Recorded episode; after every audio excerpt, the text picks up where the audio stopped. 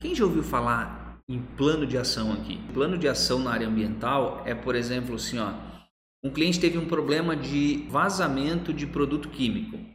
Qual é o plano de ação que eu preciso fazer? Primeira coisa, eu preciso identificar o problema que houve. Segundo, quais as medidas de emergência que eu preciso tomar? O que precisa ser feito imediatamente quando há um problema de vazamento? Qual é o meu plano de ação? O que, que eu posso fazer para que isso não aconteça mais?